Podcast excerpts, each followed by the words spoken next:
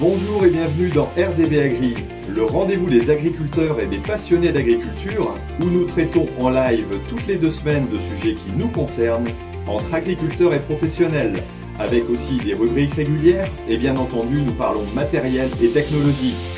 Une émission présentée par Thierry Agriculteur d'aujourd'hui, parce que l'agriculture mérite d'être expliquée.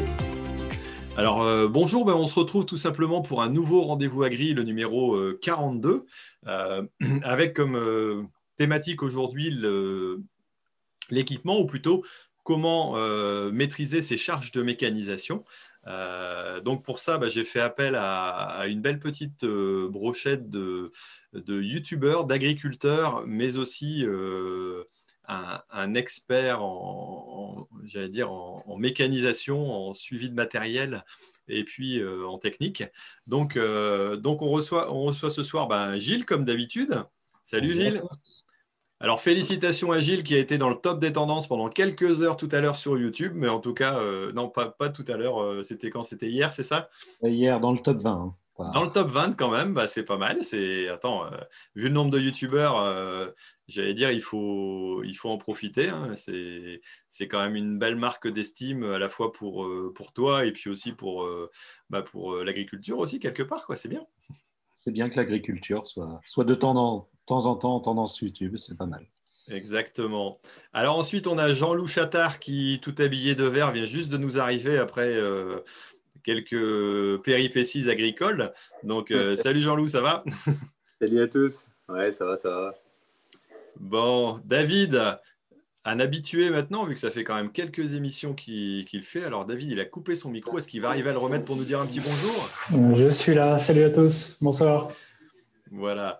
Alors, ensuite, on a Hugo, alors qui a pas l'habitude euh, d'être présent chez nous, étant donné que c'est la première fois que je l'invite.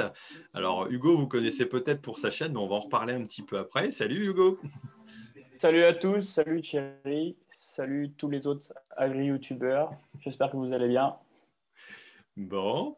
Euh, on a Augustin aussi qui est notre invité euh, bah, de l'équipe qui tout simplement va, va suivre un petit peu l'émission et puis nous fera un petit commentaire sûrement sur, euh, sur la fin et puis peut-être entre deux parce qu'on a, on a quelque chose à, expliquer aussi euh, pendant l'émission sur euh, justement le machinisme. Salut Augustin. Bonjour. En invité aussi, on a Julien. Voilà, Julien Héros, donc qui est bah, vas-y, présente-toi. je vais te laisser commencer et te laisser te présenter. Comme ça, ce sera plus facile. Parce que tu n'es pas youtubeur, donc tu es peut-être moins connu, même si, si on suit un peu Twitter, euh, on peut te rencontrer euh, ça et là sur, euh, sur certains domaines. Bonjour à tous. Alors, je suis en effet conseiller machinisme indépendant sur, voilà, sur tous les sujets de formation, d'expertise, de diagnostic et d'optimisation de, de, machines. Ok, donc ce soir, bah, tu pourras nous éclairer sur j'allais dire, sur certains chiffres, peut-être, sur certaines pratiques, sur certains modes de mécanisation, et puis euh, voir euh, donner, pourquoi pas, quelques conseils ou quelques avis, tout au moins euh, avisés que, que, tu peux rencontrer lors de tes, lors de tes formations et, des cas pratiques. Quoi. Et puis, on a Sophie. Alors, Sophie qui va nous faire encore un magnifique dessin, j'en doute pas. Bonsoir tout le monde. Ça va? Encore en balade, alors, d'après ce que j'ai compris, Sophie? Oui, tout à fait. Dans notre belle campagne. Bon, eh ben, très bien, très bien. Donc là, on va parler machine. Alors, je ne sais pas si ça va te parler, mais en tout cas, euh, tu vas peut-être arriver à nous faire des beaux dessins de tracteurs comme pour, euh, j'allais dire, comme pour la vignette de, présentation. C'est ça. Bon, alors, euh, on va parler donc de, mécanisation. Alors, il faut savoir que c'est quand même le poste le, plus élevé en charge de l'exploitation. Avant même les intrants, c'est souvent le poste de mécanisation qui est, qui est, qui est élevé. Alors, il y a il y a quelque part un côté, euh, je pense, assez sentimental de l'agriculteur vis-à-vis de la machine. Il y a toujours eu un côté, euh, voilà, on aime bien les machines, on aime bien euh, le matériel. Ça, c'est peut-être le côté plus garçon que, que fille encore. je sais qu'il y a des, filles aussi qui aiment bien le, le matériel quelque part. Mais il y a toujours cette relation un petit peu particulière. Et parfois, ça peut aller jusqu'à plomber j'allais dire, alors parce qu'on aime bien avoir du matériel plus gros que celui de son voisin, parce que les conseillers de gestion ont poussé à réinvestir, parce qu'à un moment donné, la fiscalité euh, nous a poussé à, le faire. Donc ça, ça peut être un autre critère. Euh, on veut toujours peut-être les derniers équipements, les derniers gadgets, si toutefois c'est des gadgets, mais ça peut devenir à compliquer un petit peu les choses. Et là, j'ai voulu ben, discuter tout simplement avec des personnes qui ont des, modes de fonctionnement pas forcément tous différents, mais en tout cas qui, peuvent se, compléter, et puis leur demander pourquoi ils ont choisi tel ou tel mode de, j'allais dire, de, mécanisation, et puis expliquer un petit peu les avantages, peut-être les inconvénients hein, que ça peut avoir. Euh, alors, on va parler d'ETA, on va parler de CUMA, on va parler de, matériel perso euh, qu'on entretient ou qu'on renouvelle et qu'on essaye de, mettre en avant euh, selon l'usage. bon, allez, par qui je commence euh, On va commencer aller par Jean-Loup. Jean-Loup, est-ce que tu peux nous expliquer, alors nous redire de où tu es et puis réexpliquer un petit peu ton exploitation euh, Et puis euh, bah, nous dire un petit peu comment toi tu gères ta mécanisation au quotidien, j'allais dire. Ouais, bon, moi je suis en plein centre de la France, donc Nord-Limagne, des terres un peu amoureuses qui nous collent aux pieds. Non, euh, si on parle après plus techniquement matériel, euh, donc moi j'ai une surface d'un peu plus de 300 hectares, plus un petit peu de prestations aujourd'hui. Euh, mon, but est d'avoir du matériel un peu dernier cri sur certaines activités, notamment pulvérisation et moisson. pourquoi? Pour récupérer de la donnée en termes de battage sur de la cartographie de rendement et aller faire de la modulation, tester des choses aujourd'hui sur la partie pulvée idem sur, euh, sur un épandeur d'engrais. Mais le but, c'était euh, de pouvoir, avec la partie euh, entreprise, même si elle est minime chez moi, de pouvoir justifier de matériel un petit peu plus performant. Mais après, tout autant dans mon parc traction, aujourd'hui, j'ai plutôt une tendance à faire vieillir, durer, entretenir mon parc tracteur.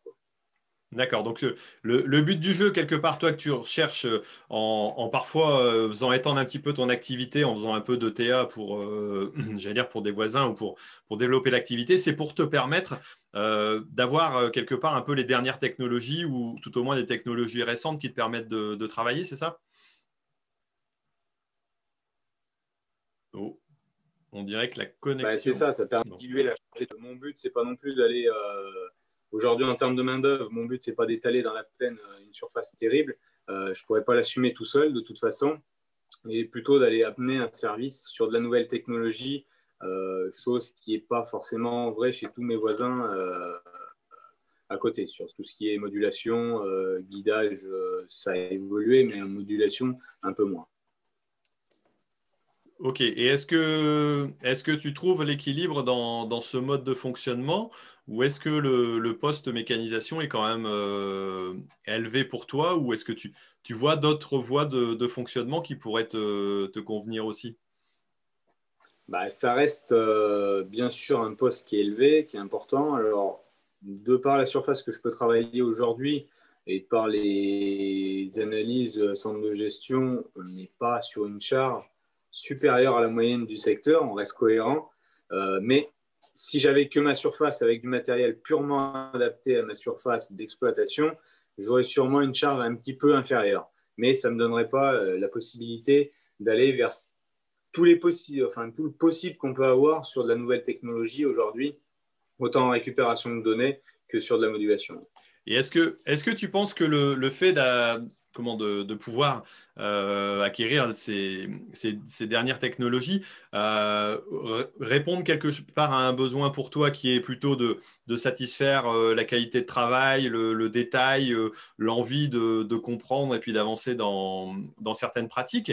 Est-ce que c'est un luxe parce que tu as envie, entre guillemets, de, te faire plaisir par rapport à ça ou est-ce que ça te permet d'avoir un gain réel derrière économique? Bah, il y a les deux tableaux. Bon, il y a déjà, si on part un peu de la base, euh, autant mon père était déjà un peu dans cette voie-là sur l'exploitation initialement, euh, d'être toujours un petit peu sur euh, bah, ce qui se fait de dernier cri par rapport à ça. Et après, derrière, oui, le, fait d'avoir toutes ces données-là, d'en récupérer, d'analyser, bah, ça permet des fois aussi de mieux comprendre un peu ce qui se passe dans nos parcelles, parce que bah, de mieux comprendre ce qui se passe dans nos parcelles et de pousser un petit peu plus loin un certain nombre d'essais euh, parce que ben, on a les cartos qui sont enregistrés lors du SMI avec les différentes variétés qu'on peut avoir mis ou les différentes doses, densités de semis qu'on peut avoir fait et de l'historiser. On se libère toujours l'esprit euh, de, se dire euh, putain, qu'est-ce que j'ai semé à cet endroit-là, par exemple, dans la parcelle. Là, c'est historisé à chaque fois dans les, dans les tablettes ou dans les consoles et on peut le retrouver à n'importe quel moment et savoir réellement ce qu'on a fait, quel jour on l'a fait, comment on l'a fait. Ok, ok, ouais, donc ça, ça te permet aussi d'avoir une traçabilité, de, répondre à quelque part des, des obligations, mais, euh, mais aussi de, euh, j'allais dire, d'assouvir aussi ton, ton désir de, de, perfectionnement et d'amélioration de ton, ton, mode d'exploitation. Quoi. Bah, essayer voilà, de pousser un petit peu plus loin le système en essayant de comprendre un petit peu certaines hétérogénéités qu'on peut avoir et essayer de les corriger autant de faire ce peut. Ok, ok.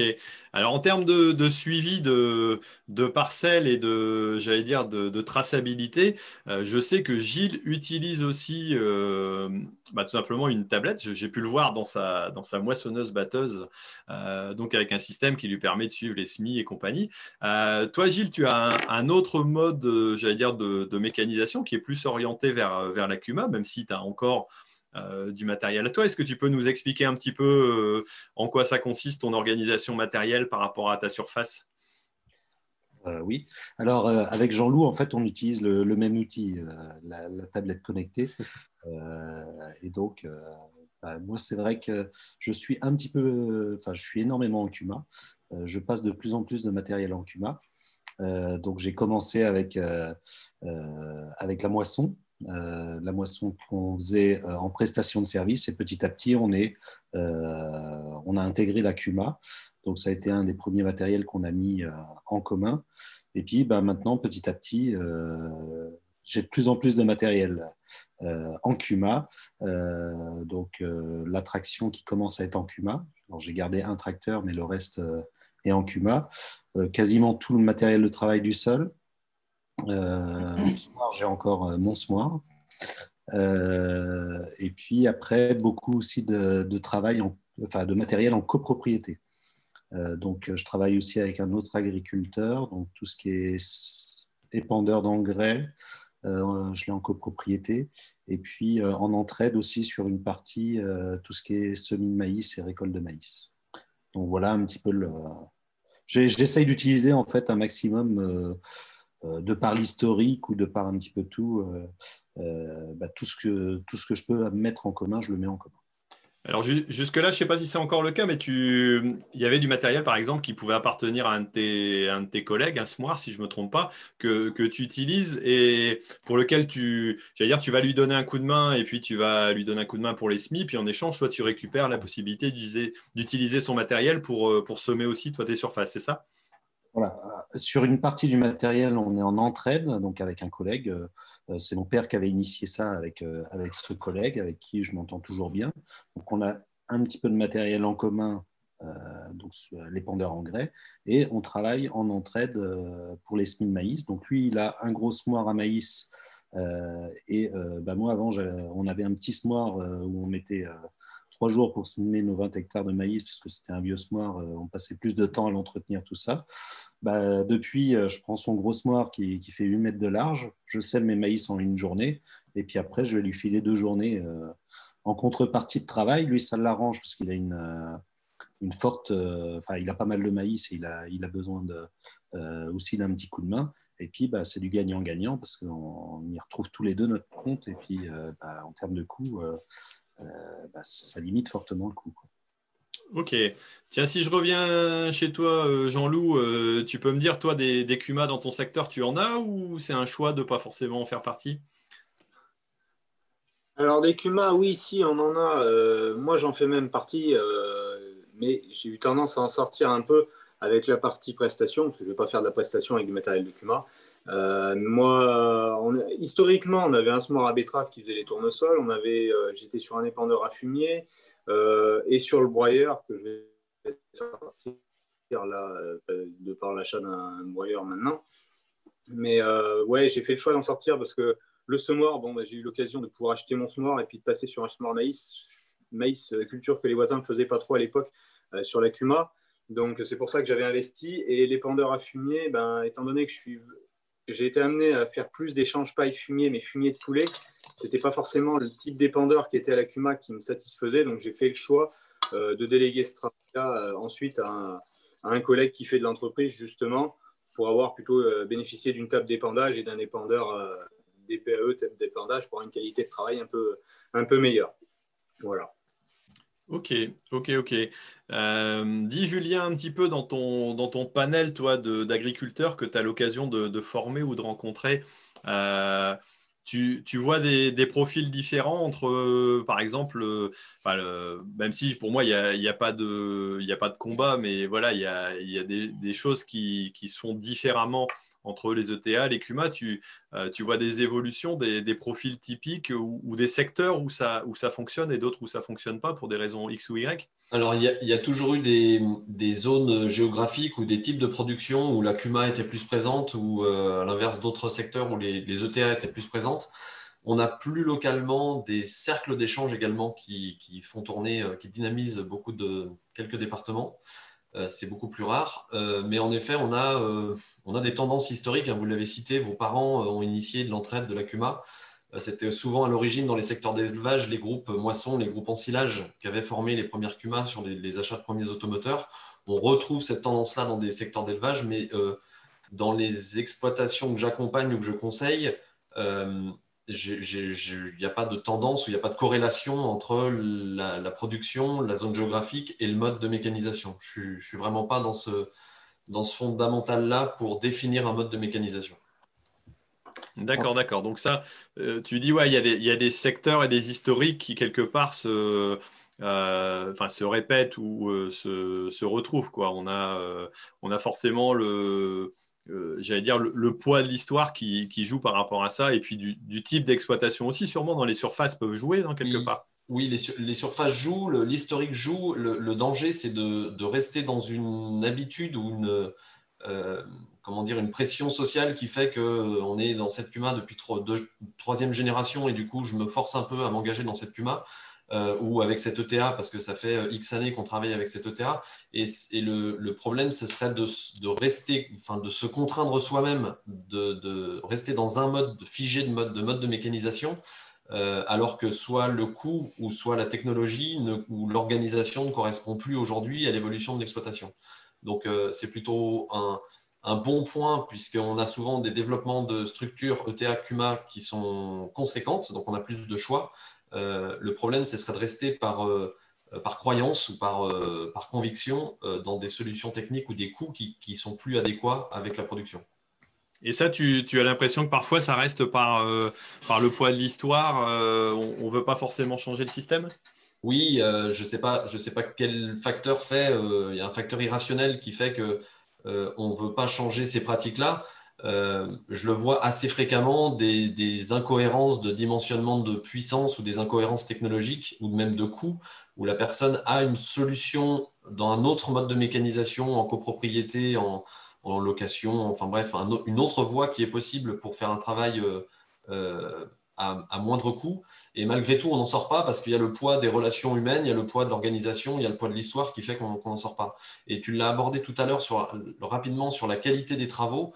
Euh, c'est un, des leviers que je vois peu apparaître, euh, quel que soit le mode de mécanisation, en fait, où la qualité de travail, c'est un jugement qui est resté très subjectif et on va très peu dans la mesure de résultats et de, de, de, valeurs, de, comment dire, de mesures réelles, de chiffres, pour avoir une objectivité de la comparaison de qualité de travail entre des modes de mécanisation.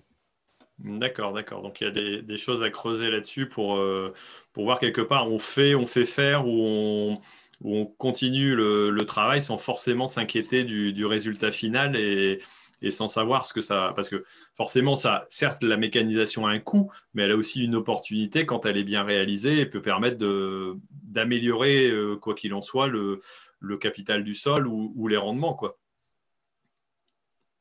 Tout à fait. L'objectif euh, euh, peut être d'augmenter la rentabilité de la production. Donc dans ce cas-là, il faut se pencher davantage, non pas sur de l'organisation ou de la praticité du mode de mécanisation, mais sur euh, le coût et la qualité finale ou l'efficacité du travail. Ok, ok, ok. Allez, une question. Vas-y, Gilles. Julien, il y avait une remarque tout à l'heure de Pierre Pichet qui disait que 40% des charges sont des charges de mécanisation. Est-ce que tu as une idée euh, à peu près du coup euh, dans... du pourcentage de charge Alors, c'est très variable selon les productions. si, on est si on est éleveur, si on a des bâtiments hors sol, si on a des productions de, plein champ industriel, ça peut, ça, peut, varier énormément. Le pourcentage évolue peu. J'ai l'habitude, alors 40% c'est possible, j'ai plutôt l'habitude de prendre une répartition aux trois tiers, c'est-à-dire un tiers en charge de structure, un tiers en charge opérationnelle et un tiers en charge de mécanisation. Ok. Donc il y a quand même à travailler euh, sur ces charges parce que ça reste quand même une des plus grosses charges de, l'entreprise. Ça reste, un poids important. Euh, il, faut, faire attention à ce que la réduction des charges de mécanisation ne devienne pas un objectif. Euh, j'ai croisé des exploitants pour lesquels l'objectif principal était la réduction des charges de mécanisation et on a mis en danger la rentabilité ou le, rendement et la productivité de l'atelier de production. Donc attention à ce que ne, trop tirer sur la ficelle euh, ne pénalise pas au final la rentabilité de l'exploit. D'accord. donc ça, c'est toujours le, risque quelque part. Euh, alors j'en profite pour faire un petit euh, tour sur le dessin de Sophie. Ah, la connexion par contre n'est pas trop bonne, donc on ne voit pas trop bien l'image, je pense. Mais bon, je vois que ça avance un petit peu. On lui demandera un petit commentaire un petit peu après. je vais prendre David. Euh, David Forge, alors toi, tu as un. Bah, vas-y, simplement explique-nous ton, mode de mécanisation, ce que tu as choisi. Et euh, bah, le, fait que tu utilises aussi du matériel qui n'est pas forcément euh, récent. Tu n'as pas de Someca, mais tu as un 1455 qui est, encore bien entretenu et qui fonctionne. Dis-nous, c'est un, choix aussi de ta part et comment, tu fais fonctionner ta mécanisation globalement? Oui, donc euh, Thierry, pour situer un petit peu l'exploitation, donc c'est 170 hectares en région euh, centre, département Indre-et-Loire, euh, des terres à potentiel moyen, hein, c'est à peu près la moyenne du potentiel France. On a à peu près des rendements de 70 quintaux en blé, c'est à peu près ce que la France produit en moyenne en blé. En colza, ça va être entre 30 et 35 quintaux. donc, je suis installé à peu près depuis cinq années. je reprends l'exploitation de papa. Euh, donc, on a tout en propriété au niveau du matériel, une moissonneuse, un pulvérisateur, les tracteurs. On n'a rien en Cuma. Et puis, donc, je reprends euh, finalement l'élan que papa a initié avec euh, la mécanisation, c'est-à-dire des anciens tracteurs, évidemment, qui ont pas loin d'une trentaine d'années pour la plupart. Un plus récent qui est de 2004, 185 chevaux, un Massey Ferguson. Donc, ça, ça va être le tracteur le plus récent, avec une transmission qui n'a rien à voir par rapport aux transmissions mécaniques des autres tracteurs. Hein. c'est un vrai régal à conduire. Euh, ce qu'il va y avoir de, plus récent aussi sur la ferme, c'est le pulvérisateur. On a cherché, papa a cherché à, euh, de l'efficacité avec ce matériel, de la précision, un GPS. Et puis, euh, oui, la moissonneuse aussi, qui est pas très, qui, a acquis en 2012, je crois, qui est de 92. Et puis, quelle est ta question Du coup, j'ai oublié. Non, mais je disais, voilà, comment tu, as choisi ça. Euh, Alors, est-ce que c'est par choix aussi pour suivre un petit peu, j'allais dire, les habitudes et le fonctionnement? Est-ce que tu t'y retrouves bien au niveau économique? Tu te rends compte que tu es bien placé euh, si, tu as des analyses de gestion? Euh, Et est-ce que tu as et est-ce que tu as d'autres possibilités aussi dans ton secteur éventuellement pour modifier ton système quoi? Oui, alors oui, ce que je voulais dire, oui, c'est que je ne l'ai pas vraiment choisi. Comme je te disais, j'ai poursuivi l'élan euh, de papa. C'est vrai que du jour au lendemain, si je voudrais acquérir des choses plus récentes, plus performantes, c'est compliqué.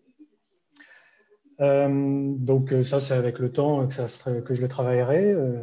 M'équiper, voilà, peut-être changer un tracteur, on ne sait pas. Enfin, il y a, d'autres choses à changer avant qui sont nécessaires. Après, oui, il y a des opportunités. Je peux me regrouper avec des voisins pour euh, partager la, moissonneuse, avoir une moissonneuse plus large, plus rapide du coup, euh, donc un temps de chantier euh, amélioré, des parcelles qui s'enchaîneront plus vite, donc une moisson réglée plus, plus, plus rapidement, de la performance, sans doute de la, de la comme Jean-Loup, c'est-à-dire des zones, on pourra détecter des zones plus ou moins productives dans la parcelle, moduler les doses d'engrais euh, sur ces zones. Aujourd'hui, c'est finalement un choix parce que j'aurais pu m'associer, mais j'ai choisi de conserver mon propre matériel. Euh, l'idée derrière, c'est d'être euh, d'accord, je vais être plus lent, mais quand la moisson arrivera, je serai dans ma parcelle en premier. Voilà. Il y a, il y a ce côté partage, j'ai l'impression, partage du matériel qui, me semble compliqué de là où je suis. Hein. Je ne l'ai jamais pratiqué, partager un matériel. J'ai l'impression qu'il y a des choix parfois difficiles à faire. Euh, voilà, chez, quel euh, associé du matériel on va intervenir en premier? Et voilà, pour moi, c'est une difficulté que je n'ai pas envie d'avoir. C'est pour ça que euh, j'ai peut-être un matériel plus, plus, plus, ancien, moins performant, moins, moins confortable. Mais c'est un petit peu ce que, ce que disait Julien tout à l'heure. Je cherche l'efficacité du travail je souhaite aller dans ma parcelle de blé ou de colza euh, quand elle est mûre. Et puis euh, récolter, euh, récolter ce qui est récoltable le plus rapidement possible. Un petit peu plus lentement qu'avec une moissonneuse plus grande, mais voilà. Ok, bah c'est vrai que c'est un mode de fonctionnement. Hein, après, quelque part, en coût, en coût de mécanisation, tu n'es pas forcément très, très élevé non plus, je suppose. oui, non, non, on ne peut pas dire. alors, je n'ai pas préparé les chiffres, c'est dommage. Euh, je pense que non, mécanisation, je dois être euh, assez faible. Hein. Ce, qui, me coûte finalement, ce sont le prix des, réparations. Ce n'est pas vraiment le coût du matériel, ce n'est pas son coût d'acquisition. Aujourd'hui, la plupart des matériels sont amortis comptablement. Euh, certains ont encore une vraie valeur marchande. Hein. Le pulvérisateur, il n'est est pas vieux, il est de 2014. Il a été, ça coûte plus de 65 000 euros. Donc à la revente, il a encore une valeur. il n'est pas totalement amorti économiquement, je, pense. Euh, aujourd'hui, euh, il ne me coûte rien en réparation, ce, matériel récent-là. Mais les vieux matériels, ce qu'il me coûte, ce sont les réparations. La moissonneuse, elle est ancienne. Euh, le moteur a lâché il y a deux ans. voilà, c'était un moteur qui était de 92. il, a fait, il avait fait le tour. Et ce qui m'a coûté, ce qui me coûte encore aujourd'hui, deux ans après, c'est le coût de réinvestir dans ce moteur. Donc, euh, la moissonneuse, finalement, aujourd'hui, me coûte euh, le, coût le coût du moteur. Voilà, entre 10, euh, c'était entre 10 et 15 000 euros ce moteur. Donc, je ne vais pas vendre ma moissonneuse demain, je ne retrouverai jamais mes billes, c'est-à-dire le, coût de ce moteur. Mm. Voilà, je, destine encore la moissonneuse de fonctionner quelques années. Encore quelques temps. Ok, et c'est vrai que, alors, ce dont on n'a pas encore parlé jusqu'à maintenant aussi, on a parlé de coûts de, matériel. moi, c'est vrai que j'ai fait un, choix qui est complètement inverse. Après, c'est le, j'allais dire, le secteur aussi qui, qui, l'a permis et puis aussi une envie quand même, hein, parce que je veux dire, j'ai des collègues aussi qui ne sont pas du tout en CUMA. Moi, je suis à l'inverse, quasiment passé en totalité en CUMA et je n'ai certainement pas un coût de mécanisation inférieur. Alors, euh, certes, en plus, la diversité des productions que j'ai dans le secteur euh, fait que bah, forcément, ça serait difficilement comparable. Mais par contre, moi, c'est plus un choix sur le, temps, parce que ce dont on n'a pas parlé, euh, c'est comme tu dis, David, c'est vrai que tu as un coût d'entretien, mais après, tu as du temps à passer sur l'entretien de la machine. Donc, euh, c'est vrai que. Alors, après, c'est une valorisation aussi du temps dont tu disposes en hiver ou à des moments plus creux, que tu aurais peut-être pu valoriser ou pas valoriser à l'inverse sur une autre activité, une ce que, moi j'ai fait. Quoi. Mais, mais bon, c'est vrai que ça ça, ça, fait partie aussi du choix et, de l'envie. Quoi. Tout à fait. Oui, c'est des choix, c'est de la personnalité aussi. Voilà, c'est. Il n'y a, pas, a pas une mécanisation écrite euh, pour tout le monde. Hein. C'est vrai que c'est la sensibilité de chacun. Euh, on va, c'est vrai que je suis pris d'affection pour, euh, pour bricoler la moissonneuse, bricoler les tracteurs. On peut mettre les mains dedans encore. Et je pense que il y, y, a pas mal de, d'argent que l'on gagne, non pas parce, parce qu'on la gagne, mais parce qu'on ne la dépense pas. Voilà. Hmm. J'allais dire bricoler, j'allais même dire bichonner un petit peu, parce que quand tu t'occupes de ton matériel, c'est du bichonnage. c'est pas, pas lustré, mais presque. Non, mais bon, après quand on veut entretenir quelque part, il faut le faire, quoi. Euh, Julien, par rapport à ça, est-ce que tu, toi, quand tu fais une analyse de, j'allais dire, de mécanisation, tu prends ce, euh, j'allais dire, cet élément qui est le temps dont, dont dispose? Est-ce que c'est pas un critère qui est aussi hyper important pour le, choix qu'on fait dans sa mécanisation Si, en fait, euh, je voulais aborder dans le choix des mécanisations les deux, les deux points essentiels pour définir un mode de mécanisation. Il y a bien sûr le prix euh, de, la prestation ou du coût de détention du matériel. Et en fait, on se rend compte que euh, ce n'est pas le mode de mécanisation qui fait le prix, mais c'est toujours bel et bien le volume annuel de travail qui va, qui va diluer le coût de revient de, la machine. Donc qu'on soit en propriété, en ETA, en QMAP ou en location ou copropriété, on peut avoir des coûts similaires puisque le premier facteur qui modifie, qui réduit ce coût, c'est le taux d'occupation annuel de la machine. Après, il y a une histoire de coût, mais vous venez d'aborder le, point de l'organisation et pour moi, c'est le deuxième point le plus important. Euh, alors, est-ce qu'il est plus important que le coût? Ça, c'est personnel et c'est à chacun d'y répondre, mais euh, sur l'organisation du travail, c'est-à-dire que euh, entre une organisation de chantier, que ce soit de la fauche, de la moisson ou de l'épandage, entre un chantier qui sera organisé en CUMA, en entraide ou en ETA, l'investissement de l'exploitant dans l'organisation de ce chantier n'est pas la même et pas au même moment dans l'année. C'est-à-dire qu'entre des réunions, des assemblées générales, des, prises de décision à plusieurs, euh, c'est un fonctionnement d'association qui va être plus chronophage à d'autres moments. Euh, en ETA, on attend aussi qu'il y ait le coût d'une prestation de conduite qui permette de déléguer totalement le coût et de me libérer pour autre chose sur l'exploitation. Euh, en propriété, évidemment, eh bien, il y aura aussi une contrainte d'entretien et de maintenance du matériel qu'il faudra anticiper. Et souvent, on la, sous-estime, cette, charge-là, en temps et en coût. Euh, donc, pour moi, le, choix du mode de mécanisation, on peut parler de prix pendant des heures, mais il y aura aussi euh, des choix à faire sur l'organisation de travail et la disponibilité que je suis prêt à, investir dans le mode que je vais subir ou choisir. Ok, ok. Allez, je vais passer à, Hugo qui va nous expliquer un petit peu son, exploitation aussi, hein, vu que vu Hugo, tu t'es installé. Bah, Dis-nous dans quel secteur ce que tu fais et toi, quel, quel mode de mécanisation ou, mixte ou, fonctionnel tu as, tu as choisi quoi. Donc, euh, pour recontextualiser un peu ma situation, je suis installé depuis, euh, depuis un an et demi aujourd'hui. J'ai repris l'exploitation d'un voisin qui arrêtait donc, pour partir à la retraite et j'ai regroupé cette exploitation à celle de mes parents, donc en une distance de 4 km. On est sur une exploitation aujourd'hui avec le regroupement qui comporte un peu plus de 200 hectares, avec une production euh, trois quarts animalière, et la production essentielle est la production porcine, et euh, en seconde partie, la production laitière, et la troisième partie au niveau du chiffre d'affaires est la partie vente de céréales. Donc aujourd'hui, sur la partie mécanisation, qui est le thème de ton webinaire, Thierry, euh, moi, en un an et demi, forcément, j'ai suivi, comme l'a fait David, les, choix qui avaient été anticipés par mes parents sur l'exploitation. J'ai essayé de, faire varier quelques points euh, en faisant des tests et des essais que je vais vous expliquer. Aujourd'hui, nous, euh, euh, je suis situé en Bretagne, Côte d'Armor, donc le pays du Menet. C'est un, secteur assez compliqué comparé au canton voisin, puisqu'on on est dans un canton qui, vit dans le brouillard, disons. Donc c'est plutôt humide, alors c'est ça? Humide, euh, je dirais pas forcément humide sur toute la sol de l'exploitation, mais c'est plus au niveau du climat. on est quasiment environ un jour sur deux avec du brouillard jusqu'à 11h à midi toute l'année. quoi. Donc, euh, on a la même problématique pour, euh, pour toutes les périodes de l'année, que ce soit les semis de maïs pour le réchauffement des sols, il euh, faut être très réactif, avec les périodes d'épandage qui sont limitées également. Donc, tout ça, il faut que ça s'enchaîne très rapidement.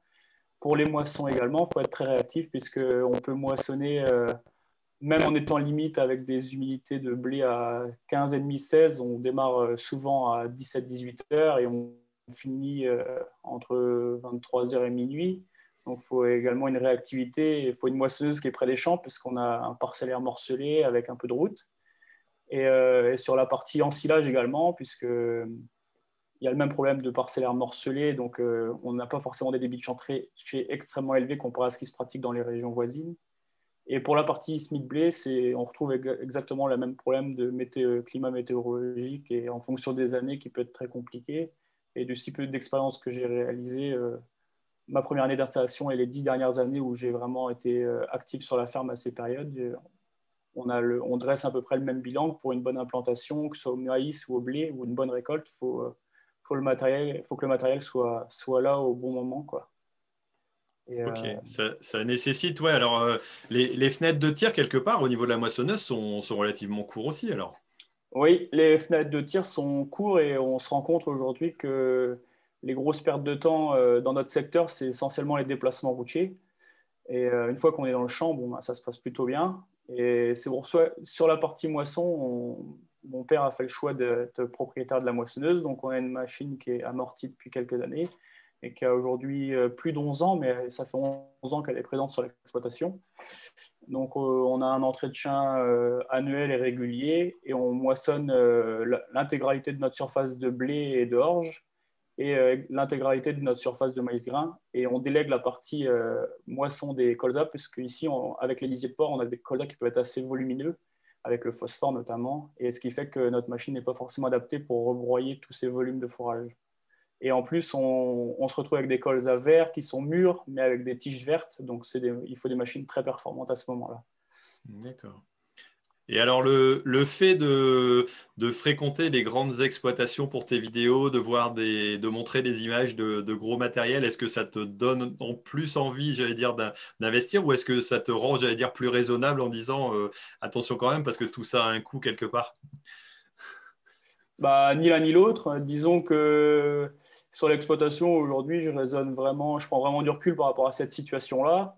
Et on a quand même, euh, dans notre secteur, on a quand même une surface qui est conséquente, puisqu'aujourd'hui, avec les ateliers aussi bien porcins et laitiers, il euh, faut savoir que même pendant les périodes de, de, travaux, on, a du mal à être dans les champs avant 10h30, 11h, avec tout ce qu'il peut y avoir les, que ce soit au niveau de l'élevage porcin avec le cycle de reproduction qui est, le même toutes les trois semaines, et aussi bien à l'élevage, au l'élevage laitier avec tout ce qui est suivi des animaux, tarissement, vélage, transport, et avec euh, les paddocks l'été à suivre également, mise, mettre de l'eau dans les paddocks et tout ça. Donc on a du mal à être dans les champs à 10h30, 11h, même si on prépare le matériel, etc. Il faut être là le midi pour une présence au niveau de l'élevage laitier. L'élevage porcin, c'est moins vrai, mais à 17-18h, il faut être euh, présent à nouveau pour euh, pour bah, le suivi de troupeau, etc. Donc, euh, c'est pour ça que nous, euh, on a un réseau de CUMA qui est vraiment très performant sur notre secteur, mais euh, l'historique de la ferme n'a pas été destiné sur cet axe-là. Donc, aujourd'hui, c'est, disons que les, grosses CUMA dans notre secteur sont des CUMA avec tracteur intégré, avec la traction, et nous, on fait partie euh, depuis, depuis déjà une dizaine d'années. Mon père, pour la partie lisier, a démarré avec une CUMA qui fonctionne très très bien, mais une CUMA, ce qu'on appelle une CUMA attelée. Donc on a toujours une tonalisée dans cette CUMA qui a une capacité de 16 800 litres. Et euh, on a également une épareuse avec tracteur. Euh, on a le rouleau, le rouleau pour rouler la terre pour quand ça vraiment ça sèche trop vite au maïs. ça arrive très rarement, mais ça peut arriver. Euh, et, sinon, on a euh, ben, quelques outils euh, qu'on prend rarement, mais un équipement, cette QMOB dispose d'un équipement vraiment performant et avec des exploitations à la, taille à peu près équivalente à la nôtre, donc on, s'entend bien sur les investissements. Ok, ok. Et, Julien, alors ce, le, fait d'avoir un élevage dans, dans, une exploitation joue forcément sur, sur la mécanisation qu'on va mettre en parallèle? Oui, euh, c'est pas tant l'élevage, c'est plutôt la fenêtre de tir, en fait, qu'elle soit provoquée par la contrainte de l'élevage ou par la contrainte d'un autre travail. On peut voir aussi travaux en concurrence. Euh, je ne suis pas disponible pour la moisson euh, pleinement 8 heures par jour. et c'est ce qui pénalise très souvent la surmécanisation. Quand on critique de la surmécanisation, que ce soit en, en, puissance ou en largeur de machine, euh, c'est souvent pénalisé par une recherche de, grands débits de chantier pour pouvoir réagir vite et répondre vite pour satisfaire la qualité de récolte ou la qualité de semis. La difficulté, c'est de, de, calculer la balance, de calculer l'équilibre entre le surcoût que va me provoquer le gros débit et l'assurance risque que je vais couvrir euh, par une récolte de meilleure qualité ou un SMI, euh, un SMI assuré. Ok, ok. Gilles, est-ce que tu as des commentaires euh, qui nous parviennent là? Parce que je vois que ça, ça discute pas mal. Il y avait pas mal de choses justement par rapport à l'élevage. Euh, certains disent que justement, ils n'ont pas le choix en élevage. Il y a besoin de bah, plus de matériel, des charges plus élevées. Et euh, donc pour certains, euh, bah, ils disent justement que qu'en élevage, on a plus besoin du travail en commun et du matériel en commun justement pour faire face à tout le matériel qu'il faut. Donc ça, c'est peut-être une question pour Hugo, qui est notre, qui est notre seul éleveur. Est-ce qu'il y a vraiment besoin de beaucoup plus de matériel Et donc, est-ce que le travail en commun permet d'avoir tout ce matériel-là. Hugo, est-ce que tu as entendu la oui, question? Oui, c'est bon, j'ai bien entendu la question. Donc, pour répondre à la question, c'est vrai qu'on peut souvent nous, nous, dire bah, oui, mais si vous, si vous sortez de l'élevage à 11h et qu'il faut que vous rentrez dans l'élevage à 17h, pourquoi vous ne pas vous déléguez pas les, la partie champ ou pourquoi vous ne faites pas un investissement en CUMA? Et euh, le choix qui a été fait, nous, à notre échelle, c'est qu'on considère, et pourtant on a essayé, on a attendu des perches, etc., mais on considère que l'élevage avec euh, deux productions, c'est de plus en plus rare d'avoir deux productions euh, animales avec des tailles à peu près conséquentes sur une ferme. Deux productions animales, ça génère, disons qu'il n'y a pas une, une, journée, une journée sans souci. Quoi. Donc ça, génère déjà un stress qui est conséquent et qu'il faut maîtriser. Et il euh, faut, prendre du recul par rapport à ces situations-là parce que des fois, ça peut être, on peut faire des grosses remises en question si vraiment euh, est-ce qu'on prend les bons choix pour euh, résoudre tel ou tel problème sanitaire ou autre. Et on a fait le choix de se dire, on investit dans du matériel qui est performant, on évite euh, la partie que David nous a exposée, la partie euh, risque avec les, surcoûts liés à l'appel de concession ou euh, des grosses pannes mécaniques. Donc, on a dit on investit dans du matériel qui nous génère des annuités qui sont importantes. Mais par contre, on a le matériel qui est là. Et quand il faut y aller, il faut y aller. On n'a pas à, tanner un entrepreneur pour qu'il vienne chez nous plutôt que chez un autre parce qu'on a du volume plus qu'un autre, ou on n'a pas à négocier avec nos exploitants voisins en CUMA pour avoir le matériel dans la cour. Donc on a fait le choix d'avoir tout, euh, enfin une bonne majeure partie dans la cour, mais cependant on n'est pas non plus, euh, on n'est pas euh, parti à 100% dans ce choix-là, puisque comme la partie épandage pour les fumiers et les lisiers, c'est les mêmes parties, c'est les mêmes périodes d'épandage. Donc on a fait le choix de faire une majeure partie des épandages de lisier nous-mêmes avec une tonne qui nous appartient. Moi, j'ai la chance d'avoir de l'aide avec deux frères et, le cédant de l'exploitation donc, ils sont là fréquemment. Donc, euh, dès qu'au besoin, on peut prendre la deuxième tonne avec la tonne de la Cuma et avoir un débit de chantier vraiment impressionnant pendant une journée avec deux tonnes qui tournent. Et euh, pour la partie fumier, vu que c'est dans le même temps, on a choisi de déléguer par, euh, par l'ETA 100% l'épandage des fumiers. Donc, donc voilà, j'ai essayé l'épandage de fumier en Cuma pour réduire cette facture au moment des, des, des semis de maïs. Lors de mon installation, j'ai essayé, donc j'ai proposé à mes parents de faire mais de, tester l'épandage euh, en CUMA, donc sans tracteur, toujours, euh, toujours nous qui attelons. Et en fait, on s'est rendu compte que cette année-là, ça a été très compliqué les semis de maïs, puisqu'on était surchargé en travail. Et le temps qu'on passait à l'épandage des, des, effluents euh, solides, donc les fumiers, on ne passait pas à l'épandage des, effluents liquides. Donc on a perdu beaucoup de temps et on est resté sur le, le choix qu'avaient fait mes parents, donc de déléguer cette partie-là. Ok, ok, ok. Bon, avant de, rebondir un petit peu tout ça, je vais faire une, petite pause, donc tout simplement pour, euh, mettre en avant les, partenaires, comme je le fais d'habitude. Alors, je ne les ai pas signalés au début, vu que je n'ai pas mon, mon, déroulé. Alors, il y a Sophie qui nous a quittés. Euh, désolé, mais sa connexion est mauvaise, donc on reverra son dessin, euh, j'allais dire, après, soit à la fin, ou, alors tout simplement, je le, je le remettrai sous les réseaux, mais elle va continuer à nous suivre tout au moins. Donc, je vais faire un partage d'écran pour vous montrer déjà euh, bah, l'article qui a été sorti par, euh, par Ternet. Hop. Voilà. Donc, on a, euh, bah, comme d'habitude, la, présentation du, rendez-vous agri. Internet m'accompagne aussi dans la communication là-dessus. Et il y a quelques petits commentaires qui ont été mis aussi, voilà, qui, permettent de dire que voilà, il y, a, parfois aussi des mix Cuma ETA. ils utilisent beaucoup l'entraide aussi. voilà, c'est Ben M qui a mis ça il n'y a, a, pas plus tard que 6 heures. Euh, donc, euh, que ce soit pour gérer les aires climatiques ou de façon régulière, en plus, euh, le plus, c'est de la. Alors, hmm, en plus, c'est de la prestation, je gagne du temps, je n'ai pas besoin de me former et, c'est sans doute à sortir. Et c'est sans sortie de trésorerie. Bon, je vais, pas, arriver à lire quand même. Je vais, peut-être, bon, on reparlera peut-être de cette histoire de, formation et de niveau euh, nécessaire pour le, suivi de la mécanisation avec euh, Julien un petit peu après. Et puis, il y a eu d'autres commentaires aussi euh, voilà, qui présentaient aussi la possibilité d'adhérer à plusieurs CUMA ou plusieurs euh, types de matériel. Et je vais partager autre chose sur mon écran. C'est tout simplement donc, mon partenaire euh, pour présenter la e-Academy. Alors voilà, donc c'est Visé Zéro Impact. Alors vous pouvez aller vous inscrire. J'ai mis le lien ici en dessous, en dessous de, votre vidéo. Alors, on n'a pas la partie son, hein, mais pour ceux qui le voient, donc, vous pouvez aller faire des tests et puis aller vous former, entre autres, à l'agroécologie. Alors, vous pouvez tester. Donc, vous allez sur Syngenta. alors, j'ai pu le... Hop, je vais tout simplement regarder le agriculture durable et e-académie visée zéro impact. Donc, si ça vous intéresse, allez y jeter un, petit coup d'œil. Ça vous permettra d'éventuellement de, vous former ou de découvrir euh, d'autres choses. On a aussi toujours euh, bah, notre, euh, comment, notre partenaire qui est Agrizone, le, troisième, j'allais dire, de, la série. Et puis ce soir, je voulais aussi mettre en avant tout simplement bah, la, sortie à nouveau de la formation machinisme d'aujourd'hui que je vais remettre en ligne d'ici quelques temps. Et vous pouvez aller vous connecter aussi et puis recevoir quatre vidéos euh, issues de cette formation pour tout simplement aller découvrir et voir un petit peu ce qu'on peut, voir au niveau de, cette formation qui ressortira bientôt. Alors Augustin, tiens, je vais te laisser parler vu que toi tu, tu l'as suivi et puis tu vas m'accompagner un petit peu. Alors toi, tu es en formation. Remets ton micro parce que sinon on ne va pas t'entendre. Voilà. Toi, tu es en formation euh, BTS agroéquipement, c'est bien ça?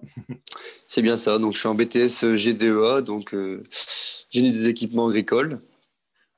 Et donc sur Bapom. Et donc, voilà. Tu tu, as comme professeur un des, formateurs de, la formation machinisme d'aujourd'hui, qui est ni plus ni moins qu'Hervé Gustin, qui est assez connu aussi sur les, sur les réseaux, euh, euh, voilà, sur, sur Twitter essentiellement. Euh, toi, qu'est-ce que tu as tiré un peu de, cette formation par rapport à ce que tu connaissais à l'époque, parce que ça fait déjà un petit moment que tu l'as suivi Oui, donc je l'ai souscrit il y a deux ans. donc c'est vrai que avec la formation, on apprend des bonnes bases donc, euh, sur l'ensemble euh, des connaissances, on va dire, euh, pratiques et importantes à savoir, notamment en entretien et en entretien du matériel. Et c'est vrai qu'à l'époque, je savais déjà quelque, une partie des choses, donc sur la partie vraiment basique, mais c'est vrai qu'elle elle pousse un peu plus loin dans nos connaissances et on apprend des choses nouvelles et c'est vraiment très intéressant, surtout sur la partie donc euh, même hydraulique où j'ai vraiment beaucoup appris. Où euh, c'est vrai qu'avec les différentes expériences qu'ils ont mis, euh, mis en place dans, dans la formation, on permet de visualiser les choses et c'est vraiment, vraiment très cool. Ok, bah si vous voulez en découvrir plus, vous allez cliquer tout simplement sur le lien qui est en dessous de la vidéo et puis vous aurez quelques petits exemples. Alors on a deuxième formateur qui était euh, euh, voilà qui a fait une partie aussi de la formation. Alors Julien, alors justement, est-ce que euh, les problèmes, j'allais dire de, comme j'ai pu le voir un petit peu dans, les commentaires, les problèmes d'accès aussi, j'allais dire, aux nouvelles technologies, aux nouvelles pratiques, au réglage, à la mise en place de, de certains outils et pas un frein et pousse pas certains à déléguer soit une CUMA, soit une ETA, certains types de travaux ça peut, être un frein à l'investissement en propriété euh, parce qu'il y a un surcoût sur ces technologies, les technologies dont parlaient Gilles et, Jean-Loup sur euh, euh, la récupération de données ou sur de la modulation en application. ça peut être un surcoût qui peut être dilué par du partage de mécanisation. Donc là encore, je me répète, mais c'est le, volume hectare annuel qui va le volume, euh, le volume travaillé annuellement qui va diluer ce coût-là. Donc le partage, qui soit, j'inclus dans le partage CUMA, location, et etc., tous les modes qu'on a cités, mais le partage permet de diluer ces coûts. Euh, et, parfois, en, investissement en propriété, c'est aussi possible, euh, c'est aussi possible sans augmenter ses surfaces, puisque l'autre facteur qui va réduire le coût, c'est aussi la durée de renouvellement. la durée d'amortissement qui va permettre de, diluer ces, ces revenus-là. Vous avez cité pas mal d'exemples où, où certains conservent euh, leurs outils euh, avant renouvellement. On a bien compris que chez Jean-Loup, l'enjeu de, matériel récent, c'était davantage sur de la haute technologie, donc euh, il, fallait, il fallait avoir de, la technologie récente pour pouvoir être plus performant, où le tracteur était renouvelé moins, moins fréquemment. Et souvent, la critique que j'entends des exploitants ou des comptables en disant nos clients, nos adhérents, nos voisins agriculteurs sont surmécanisés, ils investissent trop puissants, j'ai plutôt tendance à dire c'est pas forcément un problème de surpuissance, c'est un problème de, renouvellement fréquent. Et le tracteur est souvent pas trop puissant, il est trop récent. Et quand on voit certaines dynamiques de renouvellement sur des petites surfaces, sur des tracteurs qui font moins de, de 500-600 heures par an, on peut se questionner sur un renouvellement à 5 ans qui est, économiquement euh, discutable. et encore une fois, je dis ce propos sans tenir compte de la rentabilité de la production. Si on a vraiment des cultures à haute plus-value, ça peut justifier. D'accord, et ça c'est ouais, ça c'est des choix. et est-ce que tu, j'allais dire, tu vois des, des, agriculteurs ou des exploitations qui se mettent réellement en difficulté, tout simplement pour conserver un, un standing? Euh, parfois, on dit, bah voilà, euh, on va avoir le, plus gros tracteur par rapport à son voisin. Ou, euh, oui, malheureusement, malheureusement, je te laisse pas finir parce que j'ai la, réponse est oui. Parce qu'il il y, a, y des exploitations clairement en difficulté pour des raisons de, surmécanisation, mais par contre, ce n'est pas, c'est pas toujours ce stéréotype qu'on a de dire c'est par fierté, c'est par pour faire plus gros que le voisin, etc. Très souvent, quand on discute avec ces exploitations-là, euh, il y, a une réelle euh, croyance qu'on ne peut pas faire autrement. C'est-à-dire qu'un tracteur moins puissant, ce n'est pas, pas pensable. Un semoir moins large, j'y arriverai jamais. Euh, une moissonneuse plus petite, c'est sûr que je ne vais pas réussir à le faire. Et donc, il y a cette, auto-persuasion qui fait croire qu'on ne peut pas se sortir de cette mécanisation-là. Et quand tu parlais de formation tout à l'heure, la grande partie de mes formations sur l'optimisation des machines, c'est justement pour euh, améliorer le débit de chantier ou améliorer la qualité de travail avec du matériel qu'on a déjà. C'est-à-dire que euh, de, un, de mes combats, c'est de dire il n'y a pas forcément toujours besoin d'investir dans de la technologie pour obtenir de la performance. C'est un levier, la technologie, pour euh, répondre à de la performance, mais ça doit pas être une, la technologie ne doit pas être investie pour compenser un manque de compétences. Et, justement, est-ce que c'est pas quelque part le, c'est vrai qu'il y a plusieurs possibilités pour amortir. Soit on fait durer très longtemps le matériel et on le conserve. David, par exemple, euh, euh, fait, ce choix-là. Euh, d'autres font le choix. Enfin, moi, j'ai aussi du matériel qui a, 40 ans parce que on fait grosso modo 100 ou 150 heures par an avec. c'est très pratique de l'avoir. Et pour tirer un canon d'enrouleur, je ne vais pas aller rechercher un tracteur à la Cuma. Donc, c'est vrai que c'est plus trop pratique. Mais à partir du moment où on veut, j'allais dire, avoir du matériel récent quelque part, il faut en avoir l'usage pour, euh, pour l'utiliser au maximum de, enfin, tout au moins à l'optimum de sa capacité. Sinon, on, part dans des choses qui sont, qui sont un peu difficiles au à gérer. Au maximum de sa capacité annuelle ou au maximum de sa durée de vie. Et puis, oui, David, il faut qu'il soit, oui, puis il faut qu'il soit investi. Euh, la hauteur de l'investissement doit être aussi. il doit y avoir une rentabilité économique à la hauteur de l'investissement. Et puis, je voudrais revenir sur ce, que, tu disais, euh, Thierry. Euh, il y, a, du choix aussi dans le fait de faire durer mon matériel, mais il y a aussi euh, de la contrainte. L'aspect économique de la ferme, la rentabilité économique de la ferme ne permet pas d'investir dans quelque chose de récent, un tracteur récent, un outil récent, fréquemment. je, c'est vrai que j'ai beaucoup d'envie, mais elles sont retenues par la capacité à investir, euh, le rapport annuité sur EBE, e, le rapport donc euh, coût euh, de, l'emprunt à l'année sur ce que dégage en revenus la ferme. J'allais dire, je vais, je vais, te taquiner là en disant que mais moi aussi j'ai les mêmes problématiques, mais j'ai du matériel en Cuma et j'arrive à avoir le dernier cri. Alors, est-ce que c'est moins cher? Je suis pas certain que ce soit moins cher. Hein. Attention, je, je préviens. Mais c'est, mais par contre, j'ai passé le cap moi de dire, euh, j'ai pas besoin de matériel et quelque part j'ai pas le temps euh, je ne veux pas consacrer du temps à le gérer entre deux. Moi, je me rappelle le premier élément qu'on a, que j'ai viré à la suite de mon père euh, en ayant repris l'exploitation, c'est l'épandeur à fumier, parce qu'en réalité, je me suis rendu compte que je passais plus de temps à l'entretenir qu'à l'utiliser euh, réellement parce qu'il fallait changer les roulements et, tout le tintouin, il commençait à vieillir. Et quelque part, euh, je me suis dégagé du temps pour faire autre chose. Après, il faut le rentabiliser, hein, attention, parce que si on ne le rentabilise pas, ça ne sert à rien. Euh, mais c'est vrai que quelque part, ça, ça ouvre aussi d'autres portes et, parfois, ce, j'allais dire, ce mode de, fonctionnement-là, ben, il, limite un peu les choses. Quoi. C'est vrai que l'aspect CUMA, oui, c'est une autre dimension. C'est vrai que je comparais je restais dans le matériel en propriété. C'est vrai que la hmm. Cuma ouvre d'autres, d'autres possibilités. Enfin, ça ouvre d'autres possibilités, mais aussi d'autres contraintes. Euh, bah, on, le voit, on le voit dans les commentaires, hein, Gilles, je pense que, tu as pu le remarquer, mais il y, a, il y en a pas mal quand même. Euh. Il y a beaucoup de personnes, justement, euh, le, temps et la Cuma, bah, avoir assez de temps pour être dans les premiers, pouvoir récolter ces, champs à temps, pour pouvoir semer à temps. C'est toujours un problème en CUMA pour, bah, pour beaucoup de personnes. Il y, a ce risque-là et bah, on, le voit beaucoup dans les commentaires. Il faudrait, je me permets d'intervenir sur la réactivité et la disponibilité du matériel quand la mécanisation est partagée. Évidemment, il faut mettre ça en face de la production que j'ai euh, face à, récolter. Quelqu'un qui va récolter du blé dur euh, ou quelqu'un qui va récolter euh, du, colza, évidemment, n'aura pas les mêmes enjeux de, qualité de récolte ou de délai de récolte.